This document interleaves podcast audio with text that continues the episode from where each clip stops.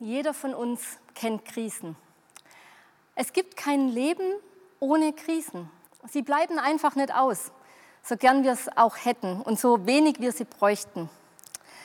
Das Besondere an dieser Krise momentan ist, irgendwie sind wir alle mit drin. So wie ich gerade vorhin schon gesagt habe, irgendwie hat jeder so seine Rolle in einem Film, wo er eigentlich gar nicht mitspielen möchte.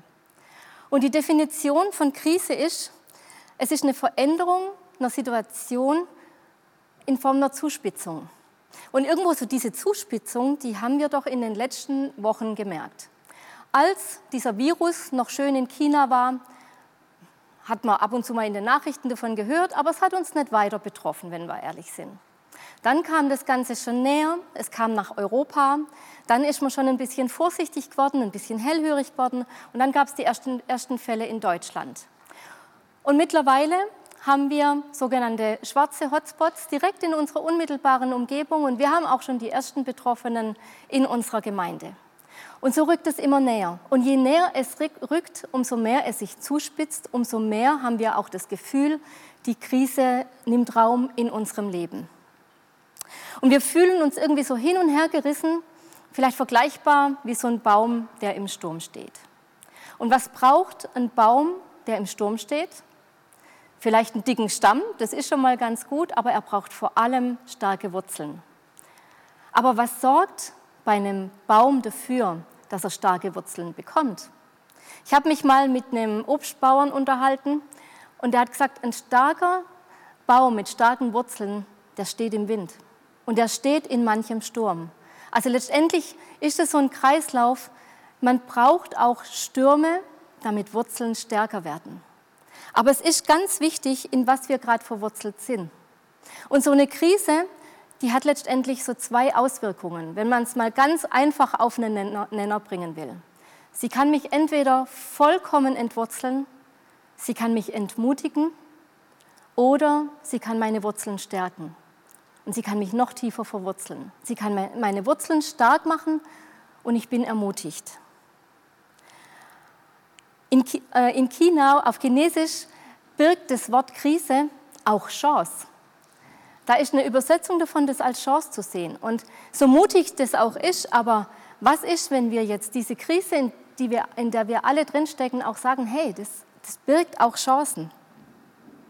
Was ist, wenn wir jetzt sagen, wir sehen es als Chance, uns nämlich nicht entwurzeln zu lassen, sondern zu sagen, wir wollen unsere Glaubenswurzeln vor allem stärken. Wir wollen unsere Wurzeln, die wirklich noch tiefer sein sollen, wir wollen das stärken.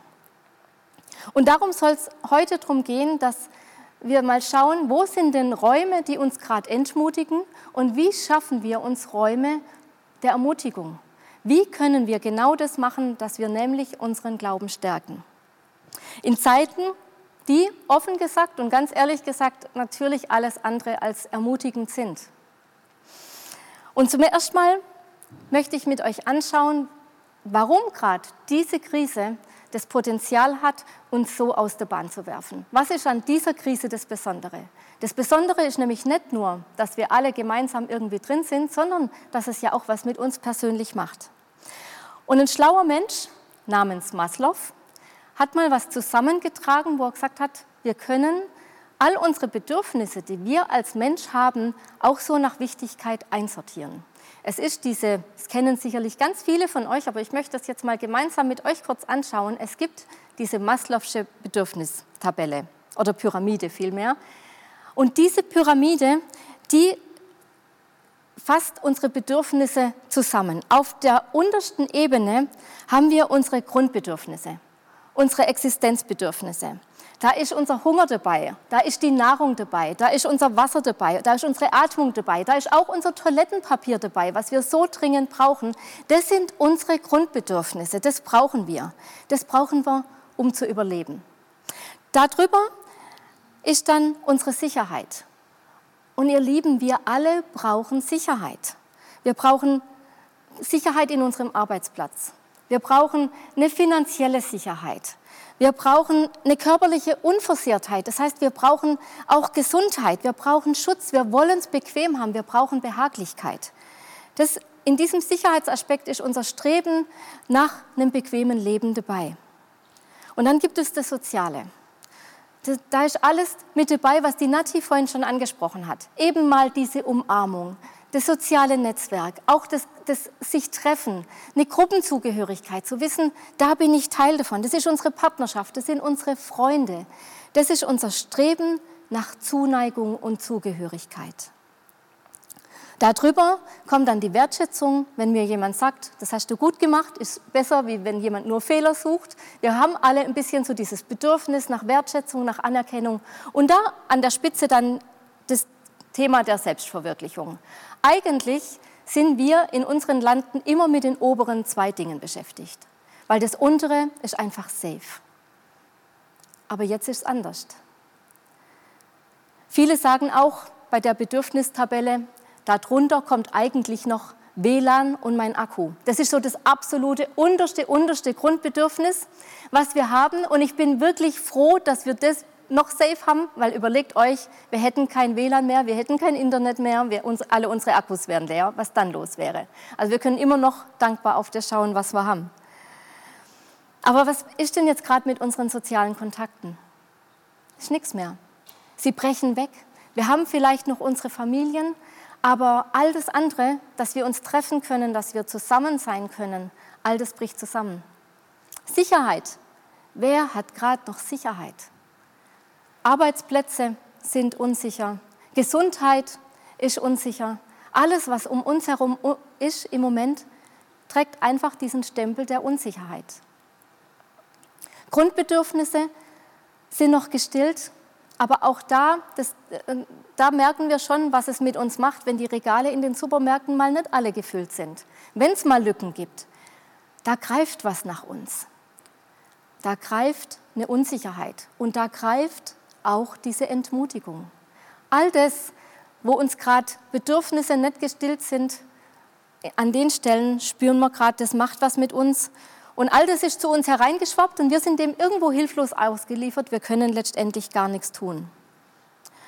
Und wenn ich jetzt mal überlege, in der letzten Woche haben mich einige Nachrichten erreicht von Leuten, die sagen, hey, ich bin schon echt entmutigt, weil ich kann nicht in die Gemeinde gehen. Aber unterm Strich hatten wir gerade einen Gottesdienst, den wir nicht in gewohnter Art und Weise feiern konnten. Und trotzdem macht sich schon Ermutigung, Entmutigung breit. Trotzdem macht es schon mit uns mehr, als es vielleicht sein müsste. Und es werden Gefühle in uns breit von Angst, von Hoffnungslosigkeit. Und ich möchte euch an der Stelle eins sagen. Gefühle sind in der Zeit echt ein ganz, ganz schlechter Ratgeber. Wenn wir nur auf unsere Gefühle trauen, dann sind wir, glaube ich, schlecht beraten. Aber das Thema Krisen, das gehört schon, wie gesagt, immer zu unserem Leben. Jeder von uns hat schon Krisen erlebt. Und ich möchte jetzt mal in eine Krise gehen, die schon 2000 Jahre her ist. Und diese Krise, von der haben wir, glaub, zumindest einen großen Teil von uns, schon viel, viel gehört und viel, gehör, viel gelesen. Und ich glaube aber trotzdem, heute ist noch mal dran, dass wir in diese Krise mal hineinspüren.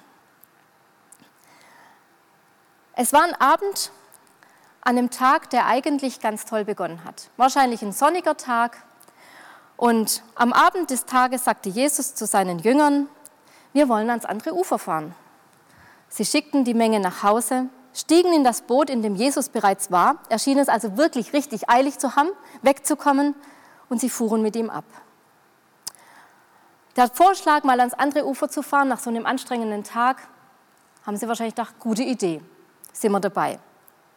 Einige andere Boote begleiteten sie. Plötzlich brach ein heftiger Sturm los. Ein Seismus. Es war nicht nur ein Stürmchen, es war nicht nur irgendwie ein leichter Sturm, der das Boot mal so ein bisschen in Bewegung gebracht hat, sondern es war ein Seismus. Seismus ist was, was die Welt erschüttert. Das ist ein Erdstoß, der unvergleichlich ist, der alles durcheinander wirbelt. Und ich glaube, genauso durcheinandergewirbelt fühlt sich der ein oder andere gerade in so einem Seismus. Die Wellen schlugen ins Boot und es begann sich mit Wasser zu füllen. Und ich möchte an dieser Stelle nochmal Betroffene zu Wort kommen lassen, die sich gerade auch wie in so einem Seismus fühlen. Und ich habe die Familie Hermann, die gerade auch in so einem Seismus ist, in so einem Trubel, in so einem Umwälzen. mal gefragt, wie geht's euch denn? Und das schauen wir uns jetzt mal an.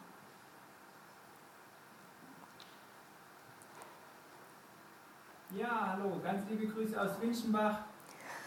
Ganz liebe Grüße an alle Bildschirme, an alle Apparate, wo immer ihr auch seid. Natürlich auch ganz liebe Grüße nach Schwabach. Ja, wie es uns so geht, uns geht es ganz gut. Wir sind alle gesund, symptomfrei, aber schon auch äh, gezeichnet ein Stück weit durch die letzte Woche. Mm, donnerstags haben wir erfahren, dass eine Kontaktperson in der Praxis war, die positiv getestet wurde und daraufhin die Frage, wie es dann einfach mit der Praxis weitergeht und wir einfach gemerkt haben, äh, weder das Gesundheitsamt oder sonst irgendjemand äh, kann uns sagen, was in dem Moment die richtige Entscheidung ist. Und das war für das ganze Team eine große Herausforderung. Und auch bei Celine, da die Frage, wie sie weiter macht mit ihren Klienten in ihrer Beratungspraxis, ob sie nur telefonisch erreichbar ist oder wie sie die Termine dann doch auch, streicht. Denn ab Samstags waren wir dann unter Quarantäne offiziell. Und ähm, ja, eine Woche ist schon rum und wir merken, es beschäftigt uns wirklich viel. Ja, wir sind auch viel bei denjenigen, äh, denen es nicht gut geht. Michis Oma ist jetzt im Krankenhaus, auch mit Fieber. Ähm, ja, und auch von einigen anderen Familien wissen wir, wo wirklich die ganze Familie auch krank zu Hause ist. Und ja, da sind wir gedanklich ja einfach doch auch sehr verbunden. Ja, und gleichzeitig wussten wir jetzt auch von einigen Entbindungen, die ja nicht so liefen, wie man sich gedacht hat, wo vorher die Sorge war, darf der Mann überhaupt mit? Und bei einer Familie war es jetzt auch so, dass der Mann nicht mitgehen konnte. Und ja, da merkt man einfach, dass man doch auch da gedanklich ja sehr verbunden ist. Und ich persönlich, ich habe einen Lieblingsbäcker. Und auch diesen meinen Lieblingsbäcker, nämlich Ingmar Grimmer und die Backstube Grimmer, hat es in der letzten Woche leider auch ziemlich heftig getroffen. Und auch da wollen wir kurz reinschauen.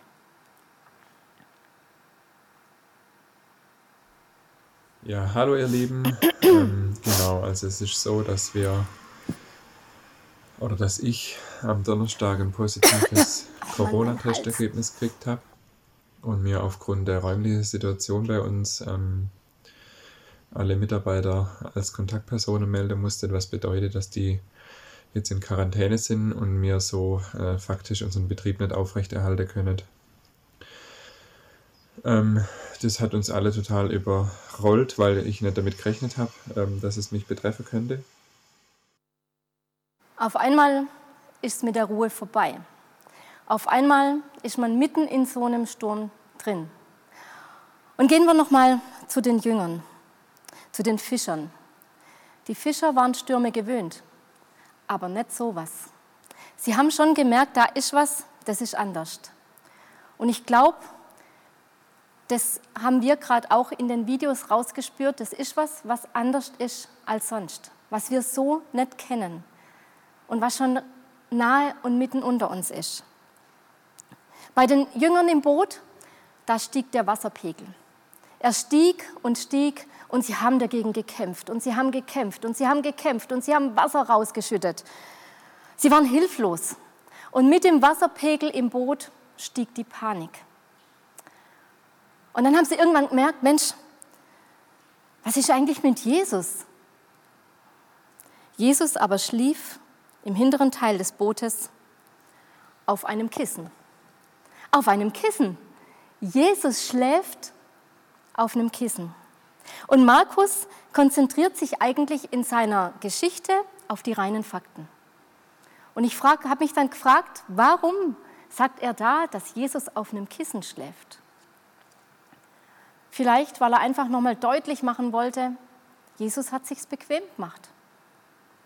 Er ist vom Tag müde und er schläft. Kein Sturm der Welt wacht ihn auf. Und dieses Schlafen heißt hier, wenn man den griechischen Text nimmt und den übersetzt, sorglos sein. Es ist nicht nur ein Schlafen, sondern es ist einfach, Jesus war sorglos. Der hat sich hingelegt und hat geschlafen. Er war entspannt. Und vielleicht kommt auch das dem einen oder anderen gerade bekannt vor, der sagt, ey, was ist mit Gott? Warum greift er nicht ein? Sieht er nicht unsere Situation? Was ist jetzt bei uns passiert, dass es alles so eskaliert? Warum sind wir gerade in so einer Krise? was macht er? Warum kümmert es ihn nicht? Müsste er nicht jetzt viel näher sein? Ich meine, die Jünger haben sich ja das so vorgestellt. Sie steigen mit Jesus ins Boot und auf, einem ganz windstille, auf einer windstillen Überfahrt kommen sie sorglos am anderen Ufer an und sie feiern den Abend. Das war ihre Vorstellung. Und dann auf einmal dieser Sturm. So haben sie es nicht, sich nicht vorgestellt. Plötzlich sind sie in Umständen, wo sie so nicht wollten und wo sie auch gar keine Wahl hatten. Und sie kämpfen und sie kämpfen, verbissen. Und Jesus schläft. Und irgendwann kommt der Moment, wo es ihnen zu viel wird. Und sie wecken Jesus. Und das ist kein so ein sanftes, ey Jesus, wach mal auf, wir haben ein Problem, sondern das geht richtig ruppig zur Sache, so wie eben die Jünger sind. Sie schrien, Meister, macht es dir nichts aus, dass wir umkommen. Macht es dir nichts aus, dass wir umkommen. Mit anderen Worten, wie kannst du da so gemütlich liegen, wenn wir gleich absaufen? Was machst du? Sie fühlen sich im Stich gelassen. Das kommt in diesen Worten rüber. Sie fühlen sich im Stich gelassen und denken, Jesus kümmert es nicht. Macht es dir nichts aus, dass wir umkommen. Sie denken, Jesus macht es nichts aus, dass ihnen das Wasser sprichwörtlich bis zum Bootsrand steht. In dem Sturm wurde offenbar, was die Jünger von Jesus glauben, nämlich, dass er nicht da ist, dass er sich nicht kümmert. Und im Sturm, und das ist vielleicht schon mal die erste Chance, die wir haben, dass wir in diesem Sturm erkennen, was für Lügen wir über Gott oder Jesus glauben, was wir von ihm glauben. Was glaube ich über Jesus in diesem Sturm? Denn was hat Jesus vorher zu seinen Jüngern gesagt? Wir wollen ans andere Ufer. Da wollen wir hin. Und nichts wird ihn davon abhalten können, das zu tun. Er wusste, dass sie in den Sturm kommen. Und wenn er sagt, wir wollen ans andere Ufer, dann geht es ans andere Ufer. Aber die Jünger haben in dem Moment nimmer dran gedacht. Die haben nur noch den Sturm gesehen. Haben sie ihm vertraut? Ich würde sagen, eher nein. Und Jesus, der macht eins. Er geht erstmal gar nicht auf diesen Vorwurf ein, sondern der handelt. Er weist den Sturm in seine Schranken und sagt, schweig still. Schweig, sei still. Nicht, Vater, du kennst unsere Not und du siehst gerade, wie es uns geht und bitte hilf uns doch, sondern einfach nur, schweig still.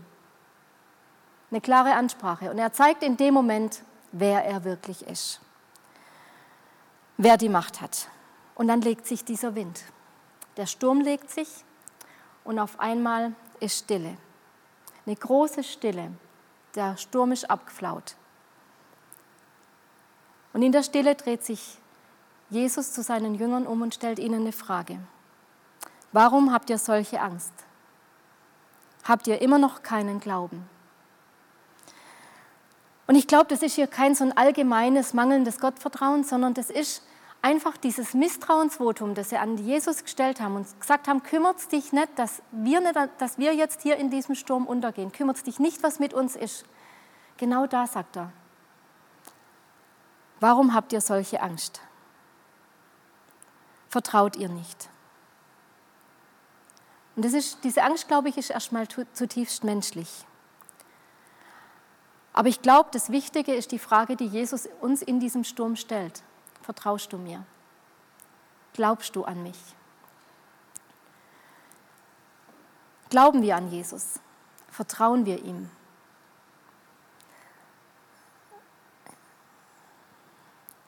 Die Jünger wurden dann von Furcht gepackt und sie haben dann gesagt, wer ist nur dieser Mann, dass ihm sogar Wind und Wellen gehorchen? Und sie haben Jesus in dem Moment nochmal ganz neu kennengelernt. Und vielleicht ist es auch jetzt eine Zeit, wo wir Jesus nochmal ganz neu kennenlernen dürfen und es auch nutzen dürfen. Ihr lieben Stürme können uns zeigen, was wir über Gott glauben. Stürme wollen aber auch immer unsere Aufmerksamkeit. Aber wir dürfen mitten in diesem Sturm an dem festhalten, was Jesus uns schenkt. Und er hat diesen Jüngern Frieden geschenkt. Er hat den Sturm gestillt und er hat Frieden geschenkt. Und kurz vor seinem Tod hat er Und das lesen wir im Johannesevangelium seinen Jüngern auch nochmal was zugesprochen. Und ich glaube, das ist auch was, was uns heute gilt. Und er sagt, auch wenn ich nicht mehr da bin, wird doch der Friede bei euch bleiben. Ja, meinen Frieden gebe ich euch. Einen Frieden, den euch niemand sonst auf der Welt geben kann. Deshalb seid nicht bestürzt und habt keine Angst. Das ist das Versprechen, was Jesus seinen Jüngern gegeben hat und was er uns gibt. Das ist ein Versprechen und ein Frieden, für den er einen hohen Preis bezahlt hat, damit wir ihn haben können. Dieser himmlische Frieden ist was, was wir uns nirgends erkaufen können, der nicht von dieser Welt ist.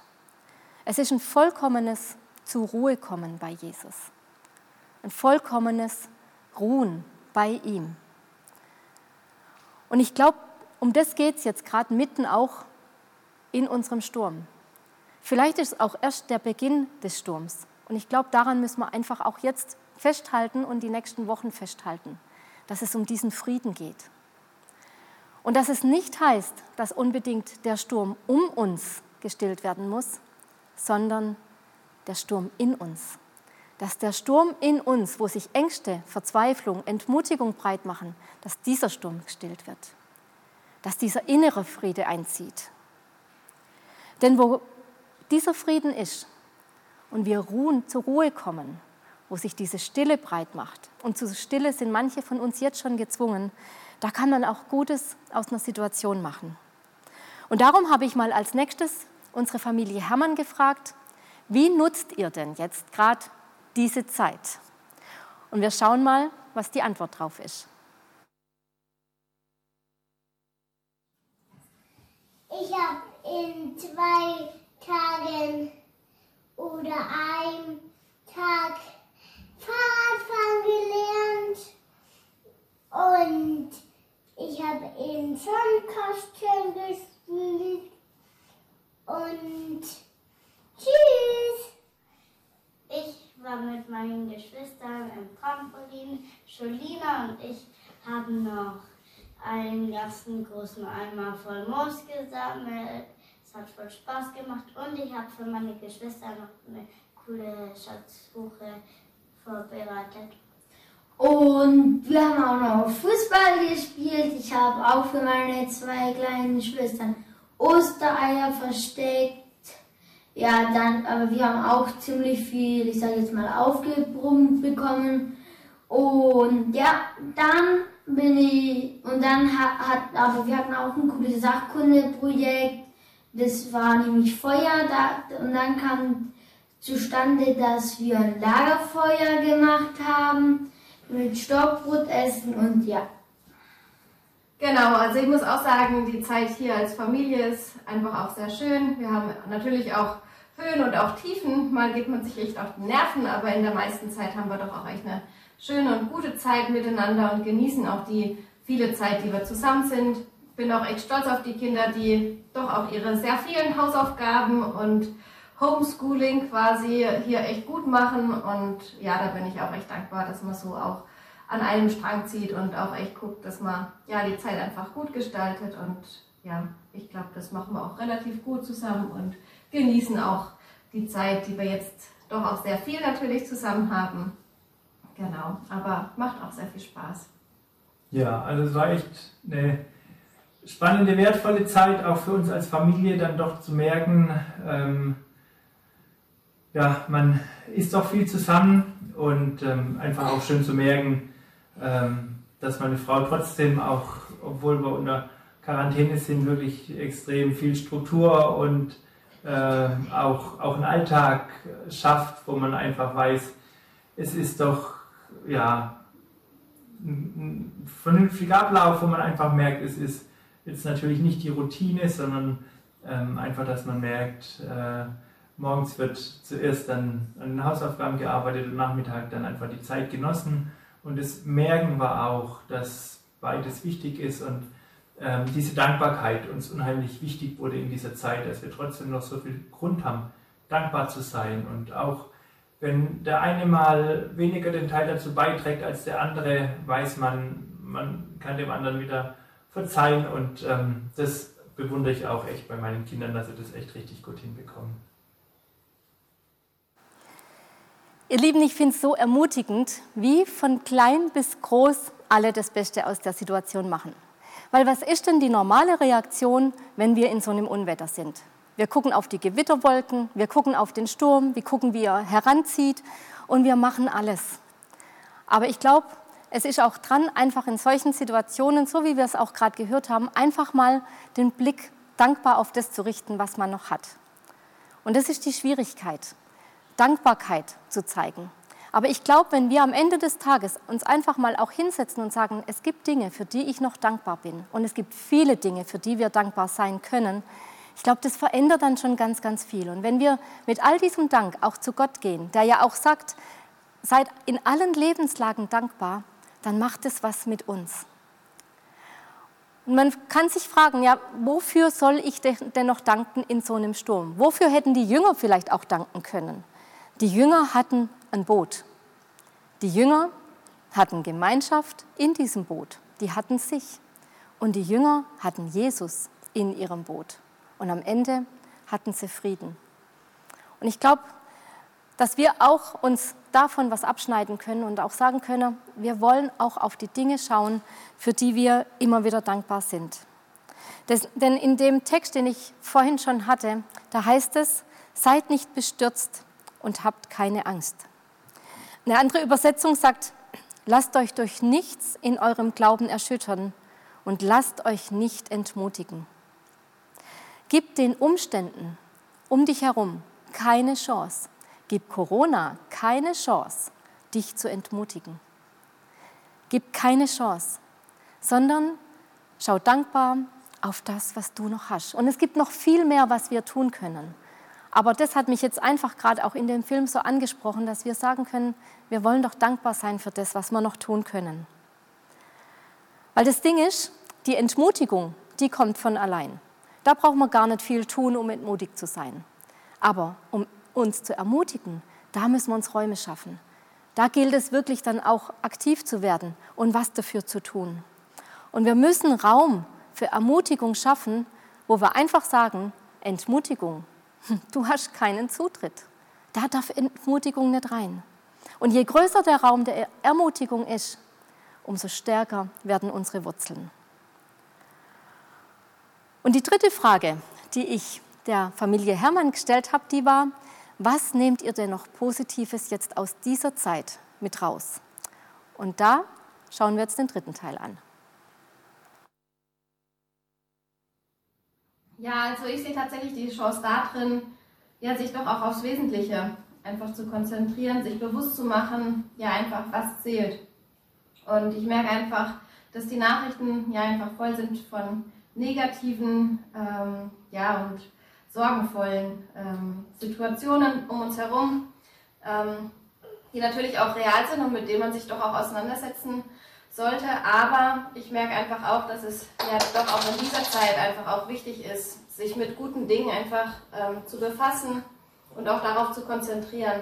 Was für mich einfach echt heißt, ja, Zeit mit Gott zu verbringen, einfach auch zu sagen, okay, er ist da in dieser Zeit, er ist mitten unter uns und lässt uns einfach auch nicht alleine. Ich finde, das ist einfach ja, die größte Hoffnung, die mich auch durch alles trägt, dass er einfach die Welt überwunden hat und wir uns dessen auch bewusst sein dürfen und gleichzeitig aber auch echt, ähm, ja, was für mich auch einfach total wichtig ist, ist eben ja, meine Familie um mich herum, wirklich die Mitmenschen um mich herum, meine Freunde, ähm, doch auch zu merken, dass es einfach auf Beziehungen ähm, ja, ankommt und die auch zu leben und auch zu teilen.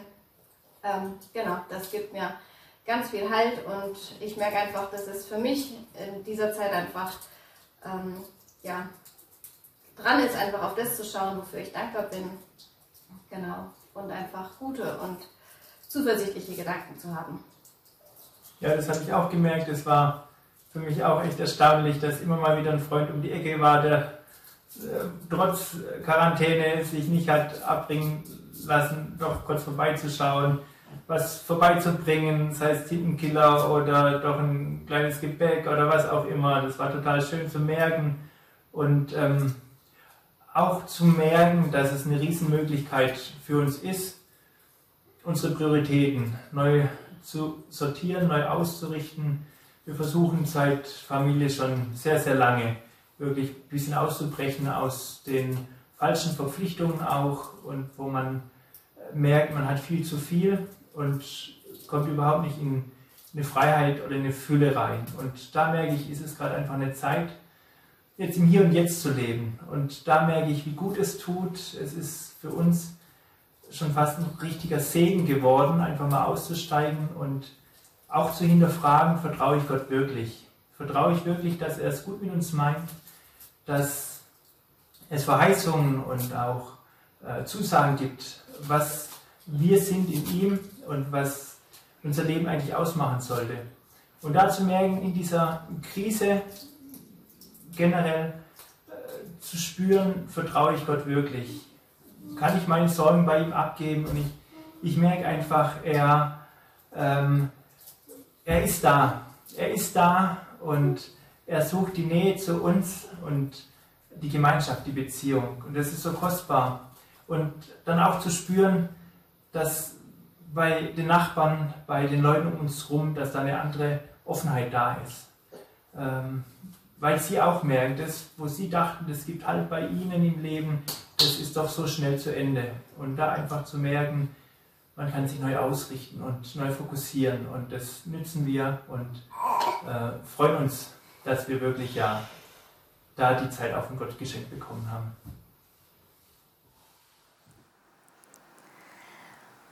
Da war schon enorm viel Ermutigendes dabei und auch Dinge, wo wir sagen können, das ist absolut richtig. Und ich möchte es jetzt noch mal ein bisschen konkretisieren und auch noch, noch mal zusammenfassen, wobei ich sage, Hermanns sprechen mir absolut aus dem Herzen.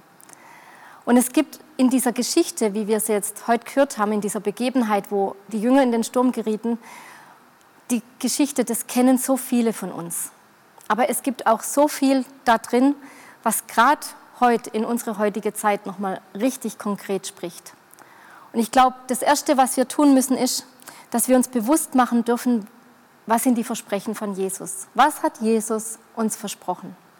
Und uns nicht davon abhalten lassen, uns da drauf zu stellen. Weil ich bin davon überzeugt, was Jesus verspricht, das hält er auch. In Sprüche 12 steht, nur wer Gott vertraut, steht fest wie ein tiefer wurzelter Baum. Und um dieses Vertrauen geht's. Vertraue ich Jesus, dass sein Wort heute noch gilt? Vertraue ich Jesus, dass er mit mir in meinem Sturm ist? Und die beste Kraftquelle in Zeiten der Entmutigung ist, dass wir zu dieser Quelle zurückkommen. Dass wir unsere Bibel aufschlagen und sehen, was hat er uns ganz persönlich zugesagt. Lest da drin, was er versprochen hat. Jesus sagt, Himmel und Erde werden vergehen, aber meine Worte sollen nicht vergehen. Seine Worte haben Gültigkeit damals und auch heute. Und sie sind die absolute Ermutigung für unser Leben, weil sie von Anfang bis zum Ende einfach ein Bild von einem lebendigen, liebenden Gott zeigen, der uns die Hand entgegenstreckt. Und der auch in Krisen bei uns ist. Und unsere Zeit heute, wenn ich jetzt heute nur auf mein Handy schaue oder die Nachrichten anmache, sie sind gefüllt von schlechten Nachrichten. In all unseren WhatsApp-Chats und wo wir so drin sind, Telegram-Chats, überall, es kommen schlechte Nachrichten. Und ihr Lieben, ich möchte auch nochmal an der Stelle echt hinweisen, glaubt nicht allen Fake News. Glaubt nicht all dem, was da tagtäglich kommt, über uns hereinprasselt, weil letztendlich Wissen tun wir gerade, glaub, nicht wirklich. Und das ist ja das, was uns die Sicherheit nimmt, dass wir nicht wissen. Und so stützen wir uns auf all das, was so kommt. Und ich glaube, jetzt ist die Zeit, einfach mal zu sagen, hey, wir gehen dahin, wo wir wissen, das ist wahr. Und wahr ist einfach Gottes Wort. Wahr ist das, was Gott uns zuspricht. Bei all dem anderen müssen wir sehr sensibel sein, dass einfach nicht zu viel über uns reinprasselt. Füll dein Herz mit den guten Zusagen und sag deinem Herz selbst, Gott ist gut. Weil was du deinem Herz sagst, das wird dein Herz irgendwann annehmen. Aber wenn andere Dinge immer wieder reinprasseln, dann ist es Zeit eher für Entmutigung. Auch der krisengeschüttelte Paulus hat gesagt, wenn Gott für uns ist, wer soll gegen uns sein? Wenn Gott für uns ist, kann uns Corona nichts. Und Jesus sagt dann am Ende, siehe, ich bin bei euch alle Tage, alle Tage. Gestern, heute, morgen, alle Tage bis ans Ende der Welt. Und das gibt mir auch das Wissen und das Vertrauen, Jesus ist heute mit uns in unserem Boot. Er ist mit drin. Er ist mit dem Sturm und er kümmert sich um uns.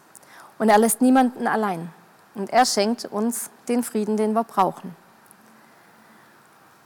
Und dann noch was aus dieser Geschichte. Auch wenn wir jetzt gerade das Gefühl haben, wir sind allein und jeder kämpft so ein bisschen vor sich hin, wissen wir doch, wir sind eben nicht allein. Wir haben echt immer noch uns. Auch wenn es gerade gefühlt ein bisschen anders ist, aber wir sitzen alle, alle in einem Boot. Es gibt jetzt gerade eine Gemeinschaft in einer etwas anderen Form. Nicht mit Umarmungen, aber eben mit Online-Gottesdiensten, mit aneinander teilhaben. Und wir als CGS haben in der letzten Woche gesagt, wir wollen auch wirklich das, was wir letzte Woche gesagt haben, wir wollen das auch in die Tat umsetzen und wir machen ein CGS-Hilfsnetzwerk. Und es hat mich sehr berührt, dass ganz, ganz, ganz viele von euch letzte Woche schon geschrieben haben, angerufen haben, einfach alles und gesagt haben, ich möchte gern helfen. Ich bin dabei, ich will helfen. Jetzt fehlen noch Leute, die Hilfe annehmen. Ähm, aber ich möchte euch einfach auch nochmal zusprechen, wenn ihr gerade auch denkt, ach, ich möchte eigentlich, ich will noch gar keine Hilfe annehmen, nehmt sie an. Wir sind bereit und wir wollen helfen, so gut es geht. Und es gibt viele Leute, die einfach gerade sagen, wir gehen für euch einkaufen, wir gehen für euch mit den Hunden Gassis, wir passen auch mal auf eure Kinder auf. Und wir wollen sowas aufbauen, einfach auch, um zu zeigen, hey, wir sind alle in einem Boot. Und das betrifft nicht nur uns als jetzt Gemeinde, sondern auch darüber hinaus. Wenn ihr Nachbarn habt, wo ihr sagt, da geht gerade niemand einkaufen, da ist gerade niemand da, dann sagt uns das. Wir wollen wirklich gerade auch Salz und Licht in der Welt sein und das konkret werden lassen, dass wir sagen, wir wollen der Stadt Bestes suchen. Und das, was noch am meisten zählt, ist in dieser Begebenheit, Gott schenkt Ruhe. Gott gibt uns Orte der Ruhe. Er kann zu dem Sturm in dir sagen, schweig still. Bei Gott ist gerade der Ort der Entschleunigung. Bei Gott ist der Ort, an dem wir zur Ruhe kommen können. Bei Gott ist der Ort, der Ermutigung, an dem dieser himmlische Friede einfach kommt. Und in dieser Ruhe haben wir nur jetzt wirklich immense Chancen. Wir haben die Chance, dass Gott wirklich mal zu uns sprechen kann. Die Chance, dass wir auch mal unsere Bedürfnispyramide anschauen und sagen, hey, wo gibt es da vielleicht auch Dinge, die mir gerade schon fast ein bisschen zu viel fehlen? Wo ich vielleicht auch andere Dinge mit einer Priorität versehen habe, die eigentlich total unwichtig sind zu sehen, ich ordne meine Prioritäten gerade gezwungenermaßen neu, aber es ist ein Segen drauf. Es ist gut, dass ich das mache. Es ist eine Chance für Gottes Wirken mitten unter uns. Weil wenn wir Menschen mal das Konzept abgeben müssen, dann kann Gott das Konzept mal greifen. Und ihm einfach mal das Konzept in die Hand zu geben und zu sagen, Herr, mach du jetzt mal. Nimm du das Konzept in die Hand und wir können nur eins machen, nämlich eine große Erwartungshaltung an das haben, was er macht und was er schafft. Es ist auch eine Chance, wo wir in der Ruhe einfach mal Gott begegnen können, auch neu begegnen können, so wie es die Jünger am Ende gesehen haben. Was ist das für ein Mensch? Wo wir sehen können, was ist das für ein Gott? Eine neue Art, was Neues von ihm kennenzulernen. Auch zu sehen, er versorgt und kümmert sich um uns. Und jetzt wird sich vielleicht der ein oder andere fragen, wir haben vorhin Ingmar ein bisschen Rüde abgeblockt. Aber was hat denn Ingmar auch noch zu sagen? Und lasst uns doch jetzt noch mal rüberschalten zu, ich würde sagen, Deutschlands bestem Superbäcker. Und wir versuchen jetzt eben seit, ja, seit Donnerstag Spätnachmittag mit der Situation umzugehen und ja, möchte euch einfach kurz berichten. Wir ja, fühlt uns im Gebet getragen. Wir haben viele, viele Nachrichten von unterschiedlichsten Menschen gekriegt, die für uns ähm, im Gebet einstehen, die uns ganz praktisch Hilfeangebote haben. Und natürlich ähm, in unserer Situation mit über 30 Mitarbeitern ähm, ist natürlich auch der wirtschaftliche Aspekt äh, nicht zu vernachlässigen. Ähm, die Situation ist die, dass die Behörde unseren Betrieb nicht offiziell geschlossen haben, weil wir als Bäckerei eigentlich ähm, systemrelevant sind, wie das so schön heißt. Aber dadurch, dass alle Mitarbeiter in Quarantäne sein müssen, kann ich meinen Betrieb nicht aufrechterhalten. Ähm, die Versicherung bezahlt nur für den Fall, dass eine behördliche Anordnung vorliegt. Ähm, und das ist jetzt so ein bisschen unser Problem, wo wir gerade dazwischen hängen. Also ihr dürft gern beten und für uns einstehen und ähm, dafür beten, dass eben ähm, die Vorgabe von oben so ist, dass wenn alle Mitarbeiter in Quarantäne kommen, dass eine Betriebsschließung gleich kommt. Gleich kommt. Aber gleichzeitig möchte ich auch betonen, dass wir nicht ähm, jetzt auf Biege und Brecher alles versucht und kämpft bis zum Umfallen, sondern dass wir jetzt beschlossen haben, dass wir uns auf Gott als unseren Versorger einfach neu verlassen. Wir müssen das neu lernen, ähm, dass er unser Versorger ist. Das ist eine andere Situation, wenn es dann wirklich hart auf hart kommt. Und ja, das möchte man proklamieren. Man möchte, dass sich äh, Gott durch diese Situation verherrlicht. Man möchte Zeugnis sein als Unternehmer, ähm, dass wir mit dieser Situation voller Gottvertrauen umgehen und ja, ich danke euch für all eure Gebete, eure Unterstützung und sende euch liebe Grüße. Bis dann.